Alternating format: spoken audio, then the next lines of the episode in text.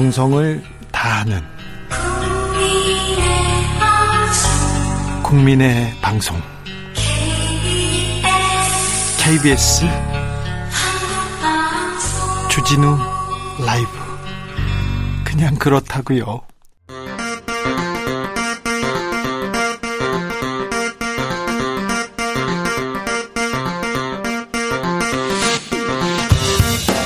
주진우 라이브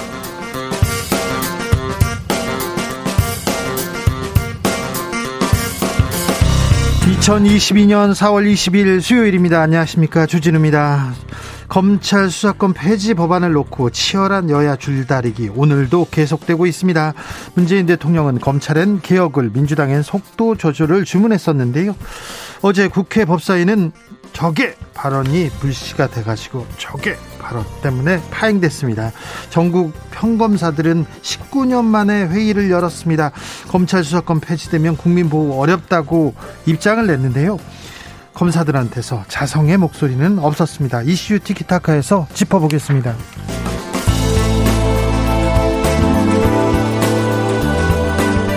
서울시장 민주, 당 후보는 누가 될까요? 민주당 송영길, 박주민 의원 공천 배제 소식 전해졌는데요.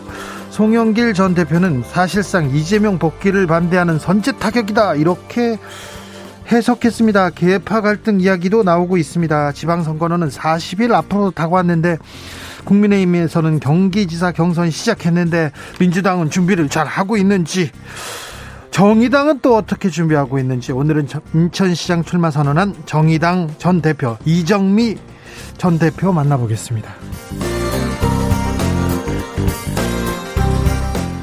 전국 장애인 차별 철폐 연대 전장현이 내일 출근길 지하철 타기 시위를 재개합니다.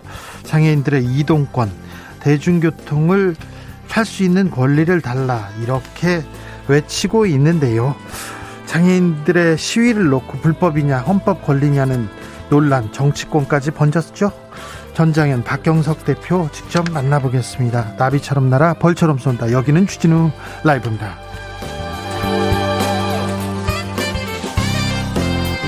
오늘도 자중자의 겸손하고 진정성 있게 여러분과 함께 하겠습니다. 오늘은 장애인의 날입니다. 오늘 하루만 장애인 들에 대해서 차별에 대해서 그리고 우리가 또 음, 조금 조금 소외된 소외된 음, 삶을 살게 하지 않았나 이런 생각도 해보는데요.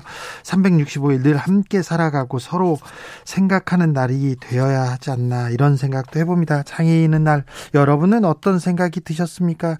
여러분의 생각 보내주십시오. 샵 9730 짧은 문자 50원 긴 문자는 100원이고요. 콩으로 보내시면 무료입니다. 그럼 주진우 라이브 시작하겠습니다.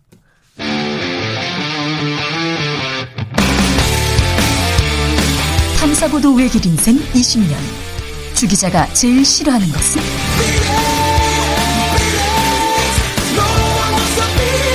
이 세상에서 비리와 부리가 사라지는 그날까지 오늘도 흔들림 없이 주진우 라이브와 함께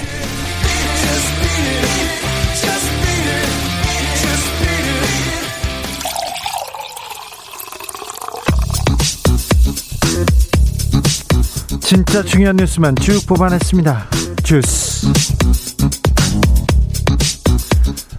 정상근 기자 어서 오세요. 네, 안녕하십니까? 어제 법사위 파행됐습니다. 네, 어, 민주당이 추진하고 있는 검찰 수사권 법안 관련해서 어제 오늘도 많이 많은 일이 벌어지고 있는데요. 일단 어제 저녁 관련 법 조항을 논의 중이던 법사위원회 법안 심사 소위가 파행됐습니다. 적개라는 말이 논란이 됐는데요. 네. 어, 상황이 이랬다고 합니다. 이 법안에 대한 양측의 이견으로 점점 목소리가 높아지던 상황이었는데 이 최강훈 민주당 의원이 법원행정처 차장에게 어, 격한호조로 문제를 제기하자 전주의 국민의힘 의원이 어, 그러니까 검언유착 사건이나 저지르지 이렇게 쏘아붙였다라고 합니다. 어, 그리고 문제의 적의 발언이 나왔다라고 하는데요. 어, 전주 의원은 동료 의원, 여성 의원을 향해서 적의라는 지칭을 했다며 반발을 했고요. 이 최강욱 의원은 적의 동료 의원에 대한 태도냐라는 말에서 이 적의라는 말만 똑 떼내서 억지로 회의를 파행시켰다라는 주장입니다. 어, 양측은 오늘 오후 2시 법사위 회의를 열기로 했었는데 현재 법사위는 열리지 않고 있습니다. 양양자 무소속 의원은 법안에 반대하고 나섰어요. 네, 양양자 무소속 의원이 관련 법안 추진에 공개적으로, 공개적으로 반대 입장을 밝혔습니다. 이 지금의 논란은 모두 양양자 의원이 법사위에 보임되면서 시작이 됐는데요. 네. 이 국민의힘과 검찰은 민주당 출신의 양양자 의원이 오면서 민주당이 법안 추진을 강행할 수 있는 의석수를 갖췄다라고 주장해왔습니다. 그랬죠. 어, 그런데 정작 양양자 의원은 어제 이런 법안이 이런 식으로 추진되는 것에 동의할 수 없다라는 입장을 밝혔는데요. 양양자 의원은 표결과 의사결정에 앞서 좀 더 시간을 갖고 논의를 진행하자라고 주장했습니다. 그러자 민주당은 민영배 의원이 탈당하면서 강행 수순을 밟기 시작했습니다. 네, 법사위 소속의 민주당 민영배 의원이 오늘 민주당을 탈당했습니다. 어, 그리고 민영배 의원은 이 법안에 반대한 양양자 의원을 대신해서 안건조정위원회에 참여할 것으로 보이는데요. 네. 어, 이로써 민주당은 해당 법안 입법을 추진할 수 있게 됐습니다. 네, 물러서지 않겠다 이렇게 의지를 보이고 있습니다. 박병석 국회의장도 가려던 해외 출장을 보류했습니다. 네, 이 박병석 의장의 해외 출장이 겹치면서 민주당이 이번 주 안에 입법을 완료할 수 있다 이런 전망이 나왔었는데요. 박병석 의장의 그 해외 출장이 보류가 됐습니다. 어, 이에 따라 논의 시간은 조금 더 길어질 수 있는 상황이 됐습니다. 네, 민주당에서는 반드시 이번에 처리하겠다고 하는데 또 민주당 민주당 주변 좀 잡음이 계속됩니다. 이게 정리를 음, 정리가 말끔하게 되지 않나 봅니다. 검사들은 오늘도 집단행동 이어가고 있습니다. 네, 어제 평검사 대표회의가 열렸는데요. 어, 이들은 오늘 입장문을 내고 이 검수완박 법안은 검사의 두 눈을 가리고 손발을 묶어서 범죄를 만연하게 한다라면서 수사가 제한됨에 따라 경찰이 고소장을 반려하거나 접수를 거부하면 피해를 구제받을 수가 없다라고 주장했습니다. 또한 억울한 사람의 입장을 검사가 들을 수 없게 된다라면서 개정안이 시행된다면 범죄자가 만세를 부를 것이라고 주장했습니다. 범죄자가 만세 부를 것, 범죄자만 좋아한다 이렇게 검사들은 계속 얘기하고 있는데 뭐 만세 부를 때 경찰이 잡겠죠. 그런데 이런 어 저기 대안에 대해서 가, 대안을 가지고 있겠죠. 그런데 오늘도 또 부장검사들이 모입니까? 네, 오늘 저녁에 부장검사들이 서울중앙지검에서 모이게 돼 있습니다. 네. 이 검, 검찰 개혁안입니다. 검찰이 공정하지 않다. 여기에서 출발된 논란입니다. 그래서 그 간의 정치 검사들, 권력 눈치 보기 검사들, 그리고 어떤 사안에 대해서는 열심히 수사하고 어떤 사안에, 사안에 있어서는 봐주기 수사하는 그런 검사들에 대한 자성, 반성, 여기서부터 시작되어야 한다고 보는데요, 저는. 그런데 자성의 목소리. 검사들한테는 찾아보기 어렵습니다. 자, 민주당 서울시장 선거에 누가 출마하나요? 아무튼 송영길, 박주민 의원은 컷오프 됐어요. 네, 민주당 전략공천위원회가 송영길 전 대표와 박주민 의원을 서울시장 후보 공천에서 배제하기로 해서 큰 논란이 벌어졌습니다. 어, 송영길 전 대표는 어제 입장문을 내고 전략공천위원회의 결정을 통보받았다면서 이러한 결정은 지방선거를 사실상 포기하고 민주당을 파괴하는 자해행위라고 반발했고요. 한 발 더 나갔어요? 네, 오늘 아침에는 라디오 방송에 출연해서 이재명 상임고문의 정치 복귀를 반대하는 선제 타격이라고 해석하기도 했습니다. 어, 그리고 정다은 전략공천위원은 SNS를 통해서 이 본인은 반대했지만 역부족이었다라면서 위원직 사퇴를 선언하기도 했습니다. 허허, 내용 조짐이 있습니다. 지도부 박지원 비대위원장도 이렇게 반발했어요? 네, 박지원 비상대책위원장은 당원과 서울시민, 국민을 모두 외면한 결정이라면서 이 부동산 실패에 책임이 있는 노영민 전 청와대 비서실장은 단수 공천하고 이 대신 대선 때 헌신했지만 이 선거 결과에 책임을 지고 물러난 전 당대표는 탈락시키는 것이 무슨 고무줄 잣대냐라고 비판했습니다. 여기서 또 노영민 저격하고 있습니다. 또요? 네, 권지용 비대위원도 전략공간위의 결정은 민주당을 더 낮게 만드는 결정이라고 생각하지 않는다라고 말했습니다. 네. 어, 오늘 비상대책위원회에서 윤호중 위원장은 전략공간위는 비대위의 위임을 받아 심사하고 그 결과를 비대위에 먼저 보고를 해야 하는데 결과가 유출됐다라며 대단히 유감이라고 말했고요. 이 전략공천이 결정 유출 경위를 파악해서 징계를 하기로 했습니다. 한편 최고위원회는 오늘 저녁에 다시 모여서 이에 대한 결론을 내리기로 했습니다.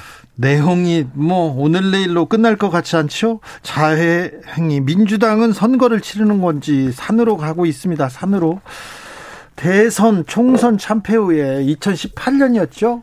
자중질환에 빠졌던 자유한국당을 보는 것 같다 이런 얘기를 하는 사람도 있고요. 국민의힘 관계자는 야당폭이 우리가 좀 있는 것 같다. 야당폭을 보고 있다 하면서 민주당에 대해서 웃고 있더라고요. 네. 민주당이 선거를 지금 치르려는지 준비하는지 참 민주당도 좀 대선 패배 자성과 반성부터 시작해야 되는 거 아닌가 이런 생각도 해봅니다. 윤석열 당선인은 전주 갔습니다. 네, 윤석열 대통령 당선인은 오늘 전북 전주의 국민연금공단을 방문해서 임기 중 풀 수 있는 규제는 다 풀겠다라는 입장을 밝혔습니다. 어, 윤석열 당선인은 우리 국민이든 기업이든 외국인이든 해외 기업이든 우리나라에서 마음껏 돈을 벌 수 있게 해주고 우리는 세금만 받으면 된다라고 주장했습니다. 알겠습니다. 근데 윤 당선인 측 육군 참모총장 공간으로 이렇게 관절을 옮기겠다 이렇게 얘기했는데 여기가 또 아니라고요? 네, 윤석열 당선인 측은 용산의 집무실을 이전하면서 육군 참모총장 공간을 대통령 관저로 리모델링하기로 한 바 있는데요. 어, 그런데 돌연 그 관저를 한남동 외교부 장관 공간에 마련한다라는 보도가 이어지고 있습니다. 네. 어, 육군 참모총장 공간은 경호 의전 문제나 리모델링 기간 등을 고려한 결과 후순위로 밀렸다라고 하는데요. 해당 공간이 1975년도에 지어졌고 너무 노후화됐다라는 이유입니다. 아니, 근데 외교부 장관 공간은 확실합니까 이번에는? 그리고 지금 외교부 장관이 공간에서 지금 거주하고 있지 않습니까? 네, 뭐 그 정도 고려도 없이 육군 참모총장 공간을 선택했던 것이냐, 뭐 이런 지적도 있고요. 이 당선인 측은 외교부 장관 공간은 작년에 리모델링했다라면서 가장 합리적인 대안이라고 말했는데요. 네. 어, 육군 참모총장 같은 경우에는 계룡대의 공간을 두고 서울에 올 때만 해당 공간을 사용한 반면에 이 외교부 장관 공간은 상시 사용 중이어서 어, 만약 외교부 장관 공간으로 들어가게 되면 외교부 장관 공간을 다시 마련해야 한다라는 지적이 나오고 있습니다. 정호영 보건복지부 장관 후보자 이번에는 허리 요추 논란 휩싸였습니다. 네, 의사 출신인 신현영 민주당 의원은 어제 정호영 후보자 아들의 병역 판정에 대한 의혹 제기는 합리적이라면서 병원 진료 기록에는 추간판 탈출증, 어, 그러니까 허리 디스크라고 기록돼 있는 반면 이 병사용 진단서에는 척추 협착으로 진단명이 둔갑한다라고 지적했습니다. 어, 또한 경북대병원 정형외과 전문의가 발급한 소견서에는 요추 5, 6번 이 추간판 탈출증으로 진단한다라고 적혔으나 어, 요추 6번은 실제로 존재하지 않는 척추 부위라고 주장했습니다. 그래서 정호영 후보자가 뭐 관련 내용을 공개하겠다고 했습니까? 네, 아들의 척추 진단 질환은 세 번의 검사를 거쳤다라면서 객관적 근거에서 의심할 여지가 없다라고 주장했고요. 요추 6번은 엄연히 의학계에서 사용하고 있는 용어다라고 말했습니다. 아. 네. 원희룡 국토부 장관 후보자에 관련해서도 특혜 의혹 제기됐습니다. 네, 원희룡 국토부 장관 후보자가 제주 오등동 개발 사업 민간 특혜 의혹으로 시민단체로부터 고발당한 것으로 알려지면서 민주당이 공세에 나섰습니다. 어, 오등봉 공원 개발 사업은 지자체 예산 부족 등으로 이 개발이 지연되는 도시공원 부지를 공원으로 신속히 조성하기 위해서 이 정부가 마련한 특례 제도에 따라 진행된 사업인데요. 네. 어, 제주시가 2016년 추진 불가 결정을 내렸음에도 원희룡 전 지사가 이를 번복했다라는 게 시민단체들의 주장입니다. 어, 여기에 한겨레는 이 개발 사업에 선정된 민간 건설사가 어, 원희룡 후보자의 부인에게 원가 수준으로 이 직접 건설한 단독주택을 팔았고 어, 현재 해당 건설사의 대표도 같은 단독주택 단지에 거주하고 있다라고 보도했는데요. 네. 어, 원희룡 후보자는 이에 대해 이 민간이 공원을 조성해서 지자체에 기부 체납을 하고 나머지는 아파트 등 비공원 시설을 조성토록 해서 지방재정 부담을 최소화한 사업이다라고 말했고요. 이 원희룡 후보자 가족이 거주한 단독주택도 시세에 맞게 샀다라고 반박했습니다. 김인철 교육부 장관 후보자는 학점 특혜 의혹도 나왔어요. 네, 오마이뉴스는 오늘 2018년 1월 한국외대 한 강의실에서 진행된 학생회 간부들과 당시 김인철 외대 총장 간의 비공개 간담회 녹취록을 입수해 보도했습니다. 어, 이 간담회는 3개월 전그 한국외대가 이 프로골퍼 김인경 선수에게 학점 장학금 특혜를 줬다라는 논란에 휩싸인 후 이뤄진 간담회인데요. 특히 김인철 후보자는 2013년 이 자신의 강의에 수업에 참여한 김인경 선수가 거의 출석도 하지 않고 시험도 치르지 않았음에도 A 플러스를 부여한 것으로 알려졌습니다. 네. 어, 녹취록에서는 이 김인철 후보자가 이 김인경 선수가 수업에는 한 차례밖에 안 들어왔고 중간 기말고사를 보지 않았으며 리포트를 하나만 냈음을 인정을 했습니다. 어, 그러면서 부끄럽다, 유감이다라는 입장을 밝혔는데 끝내 사과를 하진 않았고요. 어, 사과를 학생들이 요구하자 이 사과는 시도 때도 없이 할 수 있는 얘기가 아니다라고 얘기를 했고 어, 당시 그런 일은 사회적으로 용인하는 시대였다라고 말하면서 어, 그런 일은 양해하고 넘어가는 것이 사회의 진화다라고 주장했습니다. 옛날에는 그런 일 많았어. 야구 선수, 축구 선수들 수업 안 보고 뭐 학점 다 받았어. 옛날 얘기입니다. 지금 그런 일은 양해하고 넘어가는 것이 사회 진화라고요? 아, 그렇게 생각하지 않을 거리요. 젊은이들한테 물어보세요. 2013년이 그렇게 옛날도 아닙니다. 네. 코로나 상황 어떻습니까? 네, 오늘 코로나19 신규 확진자 수는 11만 1,319명입니다. 어, 제보다 7,185명이 줄었고요. 지난주 수요일 발표된 확진자 수에 비하면 8만 4천여 명 정도가 줄었습니다.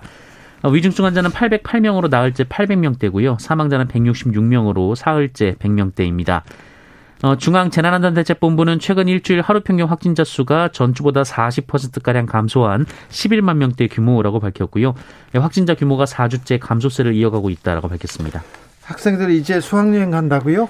네, 다음 달 1일부터 전국의 모든 유치원, 초중 고등학교 학생들이 전면 등교를 합니다. 네. 어, 교과 비교과 활동을 정상적으로 할 수 있고요. 어, 체험 학습이라든지 모든 활동 다 할 수 있습니다. 수학 여행도 어, 의견 수렴을 거쳐서 할 수가 있습니다. 주스 정상근 기자와 함께했습니다. 감사합니다. 고맙습니다. 1020님께서 장애인은 늘 같이 살아가는 존재가 아닌가요? 언제는 있고 언제는 없는 존재가 아니죠. 장애인이나 비장애인도 모두 함께 살아가는 사회가 되어야죠. 그렇습니다. 3330님, 장애인을 차별 없이 대하는 현실이 되면 좋겠습니다. 이렇게 얘기했습니다. 네. 왜 밖에, 왜 밖에 나와서 돌아다니고 그래? 이런 차별 어린 말과 시선, 그 절대 안 됩니다. 네, 그러면 안 됩니다. 교통정보센터 다녀오겠습니다. 임초희 씨.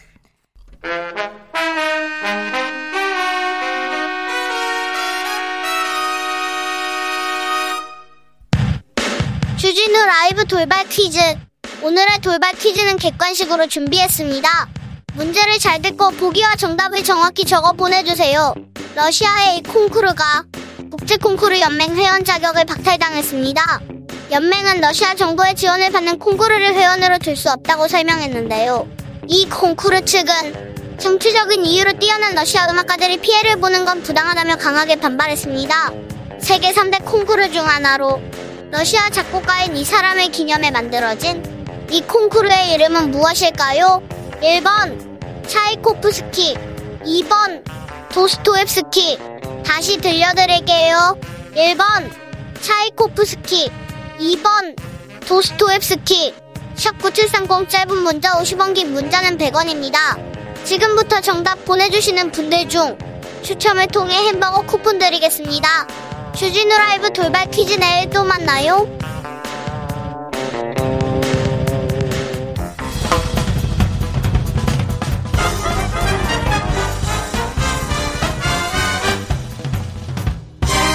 훅 인터뷰 위한 모두를 향한 모두의 궁금증 훅 인터뷰. 검찰 수사권 폐지 법안을 놓고 여야 입장 첨예하게 맞서고 있습니다. 이런 가운데 정의당 어떻게 생각하는지 궁금한데요. 물어보겠습니다. 인천시장 출마를 선언했습니다. 이정미 정의당 전 대표 안녕하세요. 네, 안녕하세요. 인천시장 출마하셨어요? 네. 네. 출마의 변부터 아, 제가 대선이 끝나고 나서 네. 이제 두 가지 숫자에 꽂혔었거든요. 네. 하나는 0.7, 네. 하나는 2.3이었습니다. 그러니까 민주당과 국민의힘 사이의 0.7%의 표 차이는 네.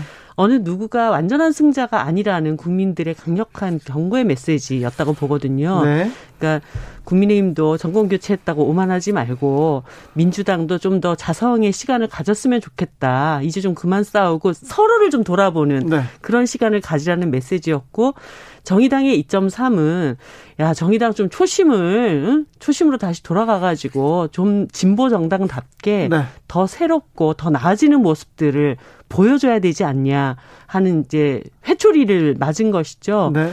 어, 그런 과정에서 이번 지방선거에서 정의당이 조금 더 국민들의 그런 비판의 목소리에 귀 기울이고 나아지는 모습을 보여주기 위한 그런 과정이 꼭 필요하겠다. 네. 그렇다면 제가 인천시장으로 도전을 하면서 네. 국민들께 그러한 어, 목소리에 답을 드릴 수 있는 네. 그런 네. 계기로 삼겠다 이렇게 생각을 했고요. 특히나 또 인천시 같은 경우에 지금 이제 어 일상 회복 단계로 들어서지 않았습니까? 그런데 이곳은 인천국제공항도 있고 항만도 있고 여러 가지 지금 코로나 팬데믹 이후에도 어 팬데믹 상황이 주기적으로 또 확대될 것이라고 하는 우려가 있는 상황이기 때문에 어 이런 그 뭐 대한민국의 출구이자 입구인 이 인천에서부터 위기에 강한 대처를 해나가는 준비를 지금부터 해야 된다. 네. 그러니까 시민들은 일상으로 돌아갔지만 정치는 쉬지 말고 다음 위기에 정확하게 대응해 나갈 수 있는 태세를 갖춰야 된다. 네. 그러려면은 어 전체 어, 우리 공동체를 어떤 위기에서도 안전하게 돌볼 수 있는 그런 돌봄 특별 도시 그리고 어, 여러 가지 기후 위기로부터 시민들의 삶을 구할 수 있는 어, 녹색 발전 도시 그것을 만들어야 되겠다 이런 생각을 갖고 출마하게 되었습니다. 정의당 지자체장이라 광역단체장이라 네, 생각만 해도 뭐 설렌다 이런 분도 있는데 정의당이 음, 인천시장이 되면 많이 달라지겠죠? 어, 일단 뭐 전임 시장님들도 다 훌륭하신 분들이고 어, 인천을 위해서 많이 애를 쓰셨다고 생각을 합니다. 근데 네. 그분들이 그러니까 두 당이 잘 보지 못했던 거, 하지 않았던 거, 이것을 제가 챙겨 나가면서 어, 전임 시장님들 잘했던 것까지 제가 더 잘 어, 다른 당들과 협력해서 해나간다면 금상첨화의 시장이 네. 되지 않을까요? 네, 알겠습니다. 다른 것도 좀 물어볼게요. 어, 지금 장관 후보자들 다 지명했는데 어, 어떻게 보셨어요 인사? 인사가 만사인데 네. 아 진짜 어, 윤석열 정부가 사실 두 가지 저는 살짝 기대를 가져봤습니다. 하나는 이분이 검찰 출신 총장이라고 하는 특수한 케이스이기 때문에 네. 오히려 또 그쪽과의 어떤 균형을 잘 맞추고 거리를 좀 두면서 국민들의 우려를 불식시켜 줄 수 있지 않을까. 또 하나는 이제 비정치인 출신 대통령이기 때문에 뭐 빚진 것도 없고 또 앞으로 빚을 갚을 일도 없고 그렇기 때문에 뭔가 기존의 이 갈등적인 정치 문법에서부터 자유롭게 국민들 눈높이를 맞춰줬으면 좋겠다. 라는 저의 기대가 무너졌죠. 무너졌습니까 벌써? 네. 사실 그 한동훈 그 후보자의 경우에는 네. 그분이 이제 기존의 어떤 정치인들을 선정을 할 때 비리나 이런 것과는 다르게 굉장히 정무적인 판단이 필요했던 후보자였다고 그렇죠. 봅니다. 그러니까 네. 국민들이 이제 더 이상 한 몇 년 동안 정치적인 내전을 세게 치르지 않았습니까? 네, 그러면 검찰 이제 관련해서 예, 새 정부에서는 좀 이제 먹고 사는 문제 좀 챙겨주는 그런 정치했으면 좋겠다 이렇게 생각을 했는데 한마디로 민주당이 다시 맞불놓는 듯한 느낌의 인사여서 네. 국민들의 굉장히 우려를 사았던 그런 인사라고 보여지고 한동훈이 첫상 첫 손가락으로 우려되는 인사입니까?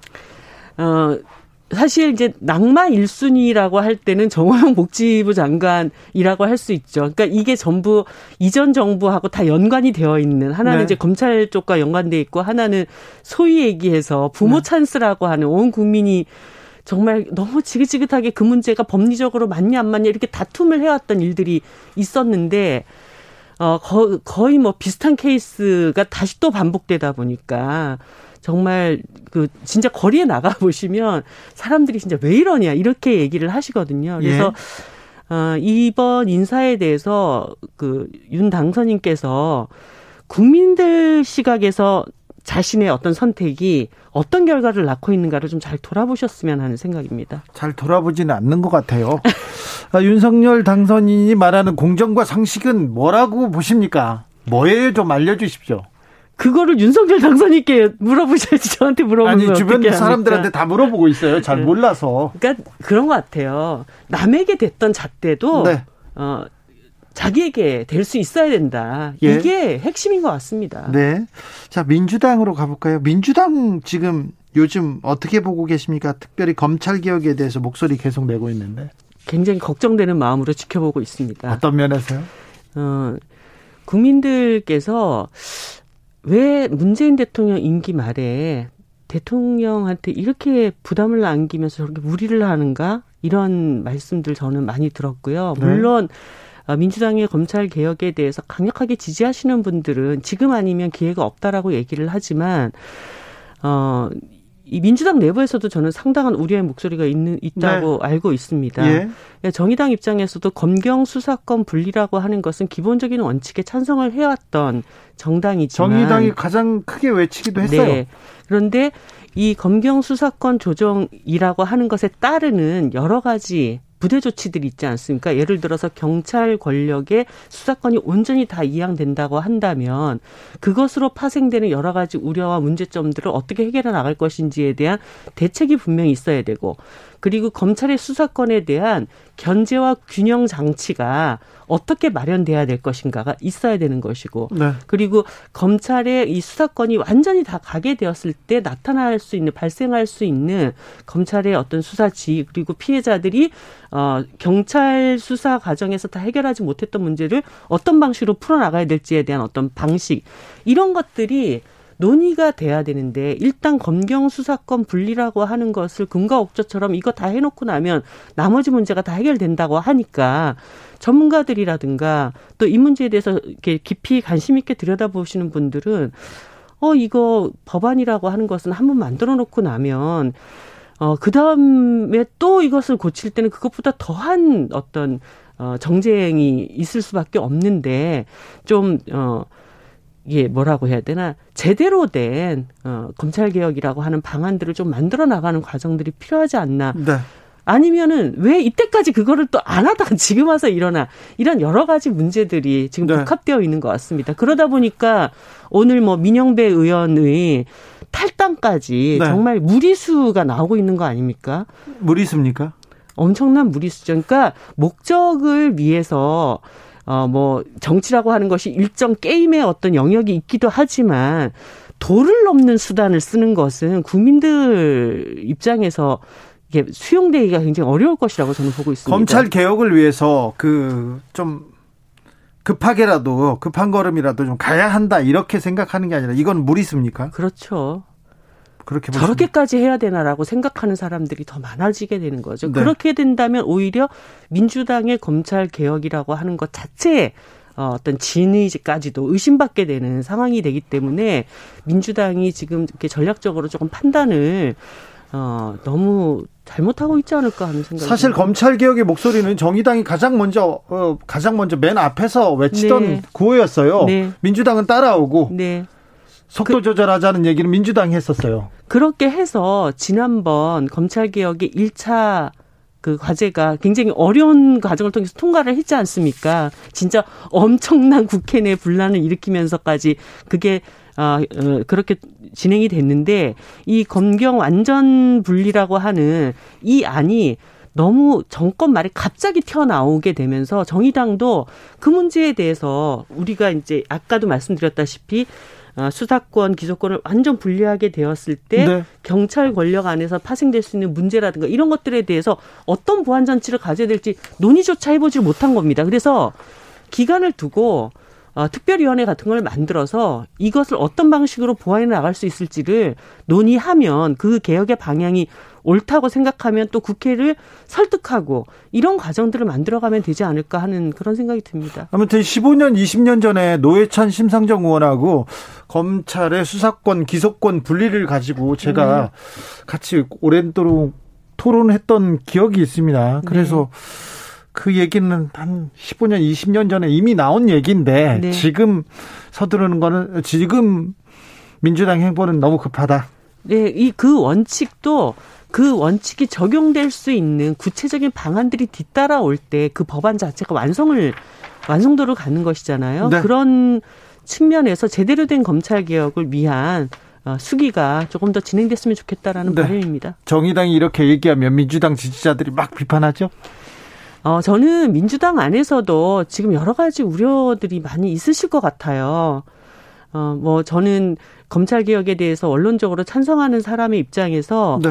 그 방향을 제대로 실현해 나갈 수 있는 방법들 이것을 함께 모색해 봅시다. 이렇게 오히려 제안 드리고 싶습니다. 민주당 서울시장 후보 공천 놓고 이렇게 네. 좀 잡음이 있는데요. 그 이 부분은 어떻게 보십니까? 어, 뭐, 남해당 공천 문제를 제가 뭐라고 할 수는 없지만, 사실 송영길 그, 어, 전 대표님이 당의 대표셨잖아요. 네. 그런데 이제 출마를 하겠다고 어, 자기 지역구를 버리고 여기까지 왔는데 지금 이런 상황이 돼서 본인도 굉장히 곤혹스럽고 네. 당도 굉장히 어렵지 않을까. 네, 지지자들도 곤혹스럽습니다. 네, 그런 상황으로 느껴집니다. 네. 조혜숙님께서 정의당 본래 색을 찾으시고 잊지 마시고 정치해 주십시오. 이렇게 얘기합니다. 네. 이번 지방선거 정의당한테도 중요합니다. 정의당의 전략은 무엇입니까? 어, 저는 그렇게 생각합니다.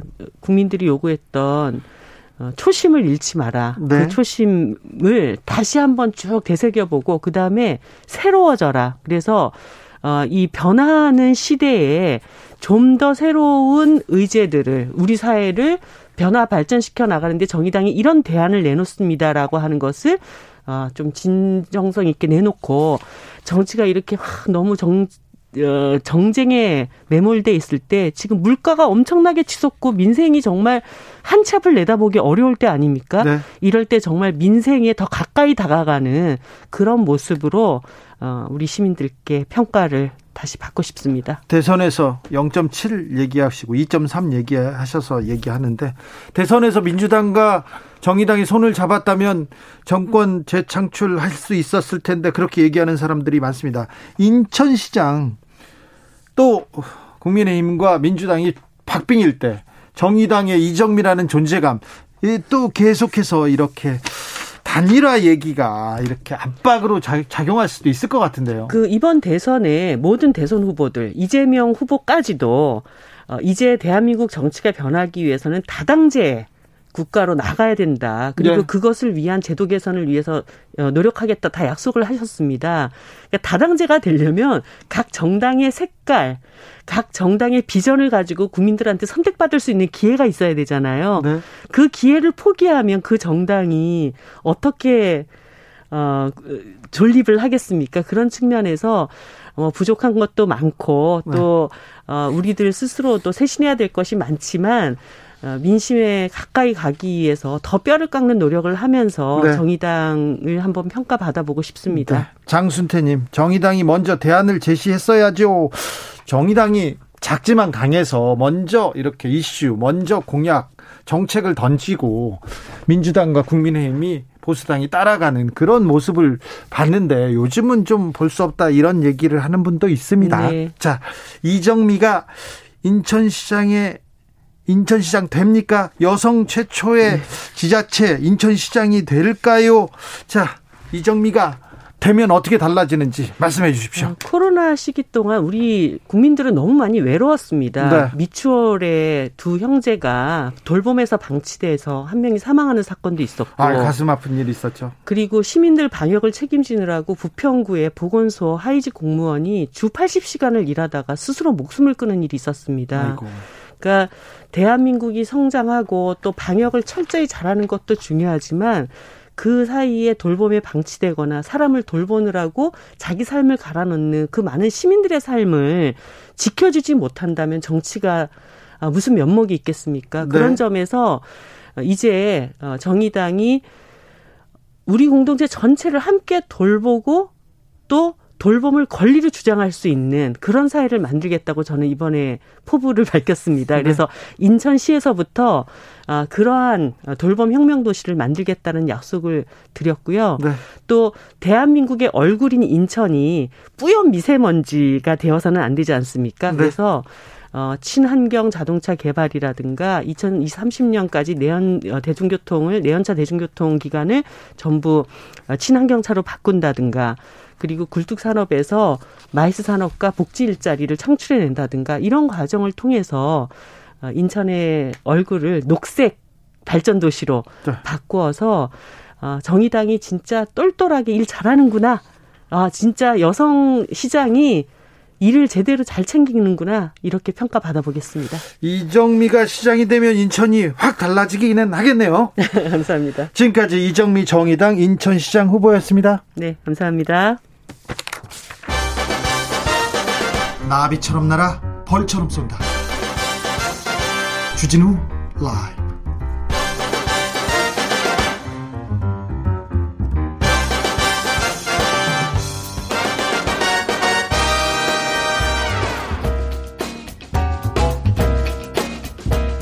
이번에는 국민의 힘으로 갑니다. 윤석열 인수위는 오늘 전주로 갔다가요. 또 많은 일이 있었다는데 김병민 전 대변인과 짚어보겠습니다. 안녕하세요. 예, 안녕하세요. 네. 반갑습니다. 윤석열 당선이 지금 호남, 경남, 부산 이렇게 갑니까? 2박 3일 일정으로 아마 계획을 하고 있는 것 같고요. 네.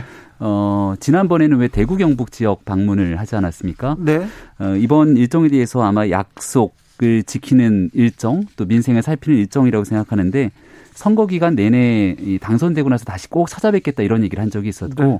어, 전북 호남 지역에서 경제 발전대 약속했던 만큼 네. 현장을 직접 찾으면서 네. 당선 이후의 행보에 대해서도 얘기를 하고 있는 시간인 것 같습니다. 지방 선거 기간인데 또 이렇게 왜 이렇게 당선인이 이렇게 움직이면 이거 네. 선거 개입 뭐 거의 그런 얘기가 아유, 나올 수 있어요. 지방 선거가 멀고도 멀었고요. 네. 벌써 6월 1일이고 5월 10일에 취임하고 나서 움직이고 나면 그런 얘기가 있겠습니다만 네. 지방선거에 영향을 미치지 않기 위해서 취임 전에 이렇게 아, 서둘러 움직이는 모습들이 있지 않나 저는 생각합니다. 알겠어요. 자, 김병민 대변인 네. 민주당에서 저 서울시장 후보 송영길 박주민 컷오프 어떻게 보셨습니까? 끝날, 국민의힘은 어떻게 봅니까? 끝날 때까지 끝난 게 아니어서 오늘 밤까지 결정한다는 거 아닙니까? 저는 박지원 비대위원장이 이걸 갖고 굉장히 좀 강하게 불만을 제기하고 있던데요. 그게 잘 이해가 안 가더라고요. 지난번에는 부동산 대선 패배 책임 있는 사람 나오면 안 된다 이렇게 얘기를 해서 아 송영길 대표, 박주민 의원 등을 얘기하는 거구나 싶었는데 컷오프를 하고 나니까 또 문제를 제기하면서 했던 얘기가 형평성 얘기를 합니다. 충북지사의 노영민 전 비서실장 부동산 문제 뭐 물론 논란이 있긴 했습니다만은 노영민 실장은 공천이 되고 여기는 안 되는 걸 가지고 형평성을 얘기하던데 사실 제일 중요한 건 서울시의 경쟁력을 바탕으로 이 민주당이 후보를 결정하는 일인데 왜 이렇게 혼란 상황들이 가중되고 있는지 이렇게 밖에서 지켜보기에는 저 사람만큼은 안 된다라고 하는 내부의 갈등들이 좀 어, 국민들 앞에 다 네. 표면화돼서 나타난 게 아닌가 생각합니다. 2018년 자유한국당 같죠? 국민의힘 사람들은 흐뭇하게 지켜보던데요. 아, 그렇지는 않습니다. 네. 네. 인수위 출범이 한 달 지났어요. 예. 인수위 한 달. 아, 국힘 그리고 인수위 네. 주변에서는 어떻게 봅니까? 어, 좀 조용하게 국정 청사진을 준비했던 시간이 아닌가 싶고요. 너무 조용해요. 비전을 좀 주셔야지. 아직 국정과제가 다 발표가 되지 않았기 때문에 네. 그 국정과제 발표를 좀 지켜보면 좋겠다 싶고 네. 얼마 전 며칠 전이었죠. 부동산 정책 발표를 할 듯 보였다가 그렇죠. 이게 이제 새 정부 출범되고 난 다음에 하겠다고 좀 밀어놨습니다. 아니 지금 부동산 네. 새 정부 지금 정권 바뀌자마자 부동산 들썩거려요. 그래서 예. 메시지를 던져야 되는 거 아닙니까? 그 메시지를 성급한 마음에 잘못 던졌다가는 시장에 불안한 신호를 주게 되고 그 정책을 다시 한번 바꾸게 됐을 경우에 불신이 쌓이게 되면서 부동산 정책이 거꾸로 갔던 얘기들을 우리가 문재인 정부를 통해서 잘 보게 되지 않았습니까? 네. 그래서 이번 인수위 때 아직 최종적으로 다듬어지지 않은 정책들이 있다면 어, 뭔가 뉴스를 받고 싶어서 막 던지는 과정을 거치기보단 새 정부 출범하고 나서 할 수 있는 일들에 대해서는 차분하게 진행하는 방식을 거치지 않는가 싶고요. 이게 사람이 합을 맞춰가면서 일하는데도 시간이 좀 필요하지 않습니까? 안철수 위원장과 당선인이 의기투합해서 함께하겠다 선언했던 게 불과 대선 며칠 전이었거든요. 그렇죠. 예, 그리고 나서 인수위원회에 안철수 위원장이 지금까지 현재 함께 합당까지 진행하면서 끌고 왔던 모습들을 지켜보게 되면 아, 크게 도드라지지는 않지만 네. 안정적으로 국민께 아, 미래를 제시하기 노력하고 있다 생각합니다. 윤석열 당선인 측 그리고 인수위 좀 간극이 있어 보입니다. 인수위 존재감 없다. 인수위 네힘 빠졌다 이런 얘기도 좀 있어요, 사실. 아 인수위 내에서 뭐 더 적극적인 역할들이 기대하시는 분들 입장에서는 그럴 수 있겠습니다만은 네. 이게 이제 생각이 다른 사람들이 그 의견을 맞춰가는 일에서 이 정도로 불협화음 없이 가는 것만으로도 저는 굉장히 의미가 있다고 생각합니다. 알겠습니다. 아 그것도 물어봐야 되겠는데요. 아, 검찰개혁, 민주당이 외치는 검찰개혁. 검수완박? 네, 민영배 꼭 저 국민의힘 쪽에서는 검수완박 얘기합니다. 민영배 의원이 탈당했어요. 네. 어, 어 이제 뭐 이 이 개혁 개혁안이라고 할 수 있고 검수완박안을 강행 처리하겠다 이렇게 수순으로 보이기도 하는데 안건 조정위원회에서 양양자 의원이 폭탄 선언을 한 것이죠. 네. 어제까지만 하더라도 한 문건에 글이 돌기 시작하면서 설마 양양자 의원이 했는데 본인이 쓴 것이 맞다고 얘기를 했고 네. 양양자 의원은 문재인 대통령이 영입한 인사인데 아무리 상식적으로 생각해봐도 이것만큼은 본인이 광주 지역 출신이고 민주당을 기반으로 정치하는 아, 인사기 때문에 두려움이 있지만 이것만은 반대할 수밖에 없다는 의지를 피력했습니다. 그 양양자 의원이 이번에 있었던 지금 이 탈당 문제 민영배 의원의 탈당 문제를 두고서는 굉장히 당황해하는 또그 메시지를 낸 것으로 보이거든요. 네. 어, 우리 이 검찰 수사권을 완전히 박탈하겠다고 하는 내용들을 민주당 의원들은 검찰 개혁이라고 얘기를 하게 되는데 네. 법을 지키기 위한 검찰의 정치적 중립을 위해서 어, 사실상 입법화를 하는 과정에 온갖 꼼수를 난무하면서 이걸 처리하게 되면 어떤 국민들로부터의 동력을 가져올 수 있을까에 대한 의구심이 커질 터라 이거 앞으로도 후폭풍이 만만치 않을 거라고 생각합니다. 지금 국민의힘 그리고 그 당선인 측 인수위에서는 반대하고 있는데 윤석열 당선인이 검찰 시절에 수사권과 기소권은 분리되는 게 맞다 이런 얘기도 하셨어요. 검찰 수사권과 기소권에 대한 분리 입장에 따라서 실질적으로 법안이 처리가 됐고 그래서 검경 수사권 조장들이 이루어지고 그게 작년 초부터 시행이 되고 있지 않습니까? 네. 이 부분은 김호수 검찰총장이 지금 누구보다 열심히 나서서 검수한박 반대 목소리 외치는데 민주당 의원들이 막 공세를 펼치니까 저도 할 말이 많다는 식으로 얘기를 합니다. 왜냐하면 그 검경 수사권 조정에 따른 검찰 개혁안을 과거에 법무부 차관으로서 추진했던 게 김호수 검찰총장이거든요. 네. 그때의 취지와 의미를 살려가면서 얘기를 하면 민주당이 왜 이렇게 성급하게 무리하게 검수한박을 추진하는지 아마 깨놓고 얘기하면 할 얘기 많은 사람들이 어, 꽤나 있을 것 같다는 생각입니다. 다시 인수위로 가보겠습니다. 윤석열 1차 내각 인선에 대해서 어, 몇 사람은 좀 그 의혹이 계속 나오기도 하는데 네. 아, 인수위에서는 당선인 측에서는 어떻게 봅니까? 어, 국민께서 주시는 의견을 겸허하게 다 여러 경로로 경청하고 있을 거라 보고 뭐 구태여 말을 보태지 않더라도 피부로 체감되는 게 좀 있지 않습니까? 네. 어, 인수위뿐 아니라 중요한 건 인사청문회를 함께 치러야 되는 어, 국회 원내 국민의힘의 입장이라고 보는데요. 권성동 원내대표도 국민 눈높이에서 청문회를 가져가겠다 얘기하고 있는 만큼 지금 보여지고 있는 민심의 요동침이 어떤지를 아, 다들 많이 알고 있는 거라고 봅니다. 네. 네 이제 다만 어, 정호영 후보자 같은 경우 이제 논란의 중심에 서 있는데 어, 예를 들어서 병역 문제 같은 경우에 대해서는 본인은 또 억울한 게 많이 있다는 것으로 얘기를 네. 하지 않습니까? 예. 충분하게 소명하고 또 해명할 수 있는 기회를 주는 것도 중요하기 때문에 네. 그 해명의 기간들을 거치면서 이제 어떤 결정들이 이루어지는지를 차분하게 지켜봐야 된다고 봅니다. 18명의 장관 후보자 그리고 한 명의 총리 후보자까지. 근데요. 네. 19명을 쭉 불러놓고 이제 끝, 끝, 이제, 이제 인사청문회 과정에서 마지막에 한두 명, 뭐 두세 명 낙마 됐어 하고 이렇게 바꾸면서 이렇게 가려는 좀 작전 아닙니까? 이거 방패막이 작전? 아 그렇게 보고 있지는 않고요. 왜냐하면 네. 뭐 예를 들어서 여기서 지금 중간에 한 명 낙마하면 또 그다음 그다음 단계로 넘어가기 때문에 그러니까 끝까지 간다. 이제 네. 방패막이를 내세우는 것 아니냐 싶지만 하루하루 국민들께서 이 과정들을 다 지켜보고 계시는 터라 네. 어 6월 1일 지방선거를 앞두고 있는 국민의힘 입장에서도 5월 10일 새 정부 출범을 앞두고 있는 윤석열 어, 인수 입장에서도 국민적 여론이 어떻게 흘러가는지가 매우 중요할 겁니다. 그래서 이거를 그 말 그대로 전략적 전술적으로 문제를 해결할 수 없다는 것을 누구보다 잘 알고 있을 거고요. 후보자 입장에서 하나둘씩 해명하는 모습들을 거치면서 아, 설득의 과정들을 거치는 것도 민주주의라고 보는데 네. 당선인이 과거에 있었던 문재인 정부를 비판했던 것과 아, 다른 모습으로 의사결정을 한다는 것은 청문회를 통해서 이런 일들이 다 나타났을 때 그 이후에 어떤 결정을 국민들에게 보여주느냐 이런 또 일들이 남아있지 않은가 싶습니다. 당선인이 여론을 여론의 추이를 좀 심각하게 받아들이고 계속 좀 지켜봅니까? 선거 과정에서도 그랬습니까? 선거 때 저도 이제 항상 그 근처에 같이 있었습니다만은 항상 같이 있었죠. 네. 주진우 라이브를 듣진 않았지만 음. 예, 주진우 라이브에서 이렇게 얘기하고 있는 우리의 많은 얘기들이 어, 일반 국민들이 소통하는 얘기들을 결국은 집약해서 언론은 전달하는 거죠. 이런 얘기들에 대해서 상당히 많은 사람들이 당선인에게 소통해서 얘기를 전해줍니다. 어, 그리고 꽤 많은 인간관계 그리고 열린 소통을 하고 있었기 때문에 어, 국민들이 갖고 있는 작은 우려에 대해서도 늘 고민하고 있었고 네. 이거를 네. 본인 생각이 맞다고 무조건 밀어붙이기보다는 선거 기간 내에도 국민의 눈높이가 가장 중요하다고 수차례 언급하면서 해왔던 과거 일들이 있기 때문에 국정에 있어서의 소통 과정들을 잘 수행해 나갈 거라고 특정 유튜브만 보고 그런 건 아닙니까? 특정 주진우 라이브도 유튜브로 나옵니다. 네, 아니요. 그러니까요. 특별히 좋아하는 유튜버가 있었는지 그거 물어보고 싶어요.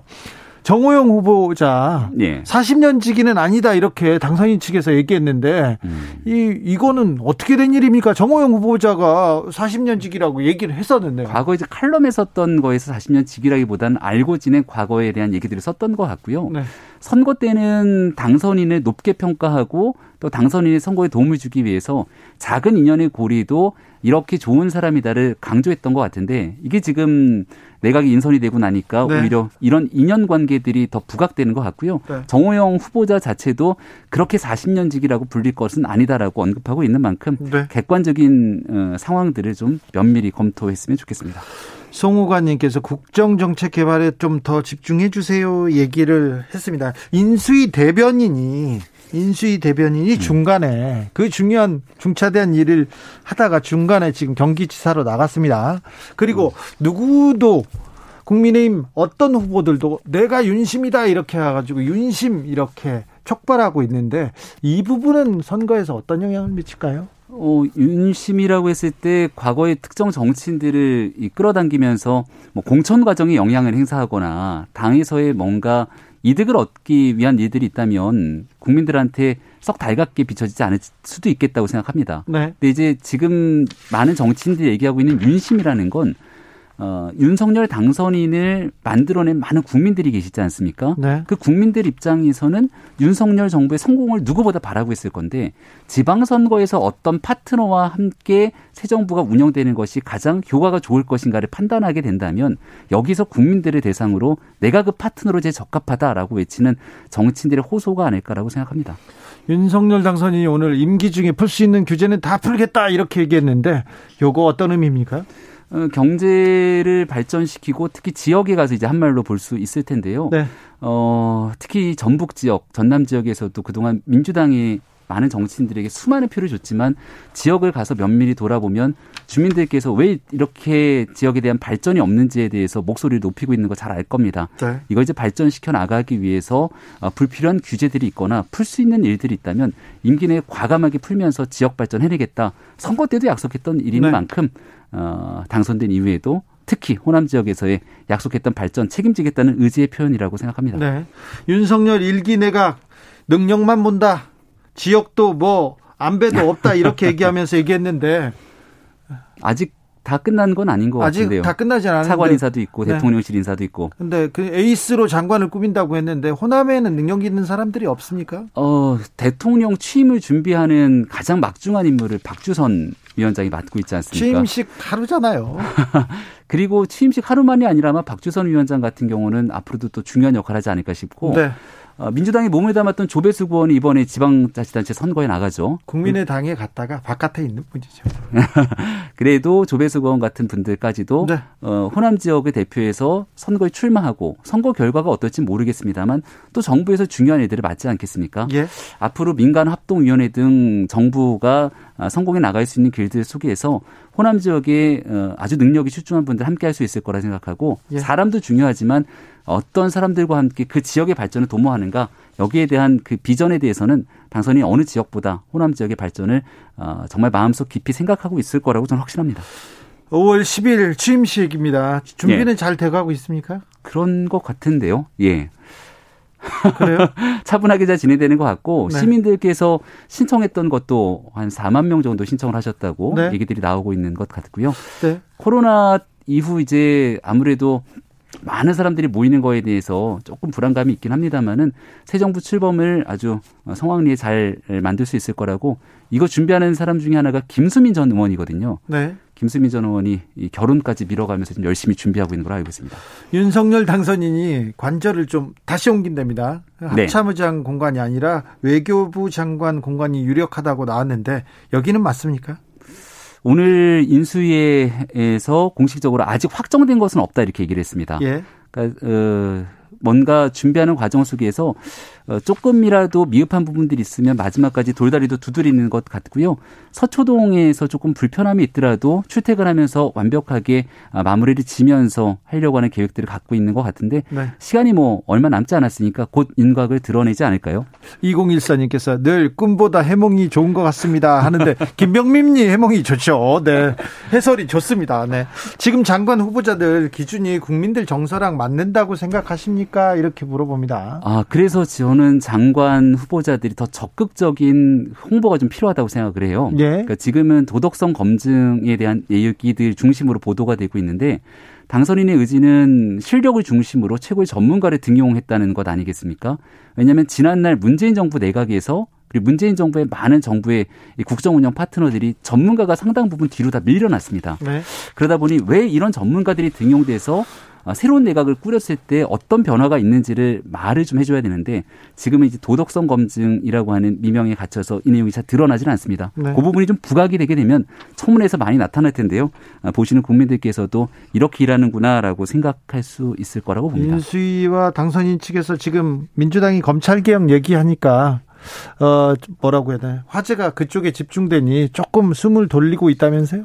아, 뭐 꼭 그런 건 아닌데요. 그 이건 뭐 누가 검수한박이라고 하는 걸 국민의힘에서 해달라고 한 것이 아니라 민주당 차원에서 문재인 대통령 임기 내에 무리하게 추진해서 지금 어, 시민단체를 비롯한 각종 뭐 정의당을 비롯한 많은 사람들에게 문매를 맞고 있는 것 아니겠습니까?